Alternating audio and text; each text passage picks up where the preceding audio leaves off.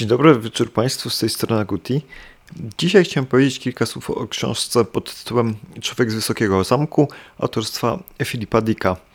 Książka została wydana w roku 1962. Jeżeli chodzi o jej zarys fabularny, to książka zaczyna się od pewnej sceny. Mianowicie w sklepie z wyrobami tradycyjnego miejscowego rzemiosła pojawiają się klienci. Tylko cała inność tej sytuacji polega na tym, że tradycyjnym rzemiosłem są wyroby amerykańskie z lat 30., a klientami Japończycy. O czym ta książka jest? Fabuła prezentuje alternatywne podejście do historii, alternatywną rzeczywistość historyczną i pokazuje wycinki losów różnych osób właśnie w tej rzeczywistości. I tutaj, wbrew tradycji, zacznę od minusów. Pierwszym z nich jest to, że znajduje się tutaj przedmowa. I nie chodzi mi o to, że sam tekst tej przedmowy jest zły albo autor wyciąga błędne wnioski na podstawie lektury, ale ten tekst bardziej, zdecydowanie bardziej pasuje na posłowie. Więc w związku z tym proszę Państwa, jeśli macie taką okazję, to przeczytajcie ten, ten wstęp, tę przedmowę na koniec, ponieważ moim zdaniem przedmowa zdradza zdecydowanie zbyt wiele pokazuje nam historię bohaterów, ba, nawet zakończenie, a także mamy tutaj pewną interpretację tego dzieła.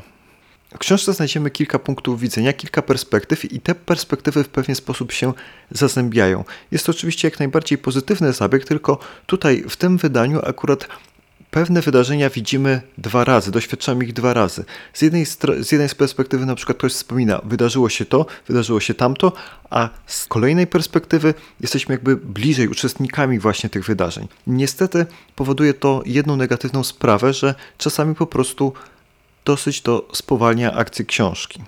To, co również radzę Państwu, jeżeli sięgniecie po tę książkę, to może najpierw zapoznać się z tym, co to jest wyrocznia ICING, Mam nadzieję, że to dobrze wymawiam, jeżeli nie, to proszę o wybaczenie, bo często ona się pojawia w tej książce i moim zdaniem nawet zbyt często. I pokrótce dla jasności wywodu powiem tylko, że ta wyrocznia Icink jest to pewien rodzaj księgi, dzięki której ludzie mogą stawiać pytania i otrzymywać na nie odpowiedzi.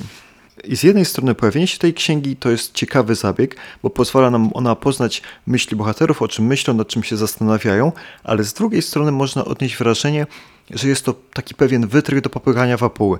Mianowicie, bohater nie wie co robić, więc sięga potem wyrocznie, pyta się wyrocznie, wyrocznie mówi to i to i on wtedy po prostu robi to i to. To, co mu podpowiedziała właśnie ta wyrocznia.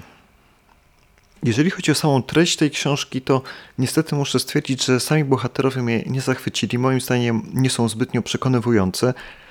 Ponadto, zanim akcja na dobrze się zacznie, na dobrze nabierze tempa, to niestety mija trochę czasu. Dodatkowo, pomimo tego, że książka zawiera wątek sensacyjny, to niestety on mnie w żaden sposób nie pociągnął, nie zachwycił, nie wyczuwałem tam ani napięcia, ani dramatyzmu. A teraz przejdę do plusów i wyjaśnię się, dlaczego właśnie taką kolejność wybrałem w tym filmie, czyli najpierw minusy, a później plusy. Ponieważ pierwszym plusem w tej książce jest to, że autor stara się wprowadzać ten e, świat przedstawiony w sposób nieoczywisty, nie wprost, tylko Cały ten zabieg został zburzony przez to, że wcześniej mieliśmy okazję przeczytać przedmowę. Ten pietyzm, z którym autor stara się budować ten, ten świat, po prostu legnie w gruzach, bo ponieważ wszystko już doskonale wiemy, wiemy dlaczego ten świat wygląda tak, a nie inaczej. Bo autor opisuje ten alternatywny świat w sposób taki przy okazji niejako mimochodem. Jak już wspominałem, mamy tutaj e, zmianę narracji, wiele bohaterów, wiele perspektyw. Na wyróżnienie także zasługują dosyć krótkie, ale jednak obrazowe opisy.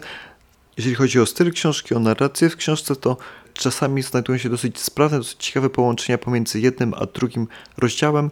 Autor też potrafi stylizować pewne teksty, pewne fragmenty książki. Jak już wspomniałem, wątki się zazębiają, czasami jest to połączenie poprzez pewne wydarzenia, a czasami tylko poprzez pewne osoby. W samej książce mamy kilka historii, przy czym trudno mi jest dokładnie stwierdzić, która z nich dla autora jest najważniejsza. I także muszę przyznać, że sam pomysł tego, że mamy do czynienia z antykami kultury amerykańskiej, na przykład plakat rekrutacyjny z wojny secesyjnej, albo bardziej ciekawe przykłady takie jak karty z gum do rzucia, albo kapsle od mleka, wydaje mi się bardzo interesujące. I tutaj na koniec plusów należy wspomnieć jedną bardzo ważną rzecz. Mianowicie, kiedy zastanowimy się nad historią, nad tymi wszystkimi wątkami przedstawionymi w tej książce, jeżeli tak popatrzyłem, powiedzmy niejako z boku na tę historię, to sobie pomyślałem, że jest to dosyć ciekawa rzecz.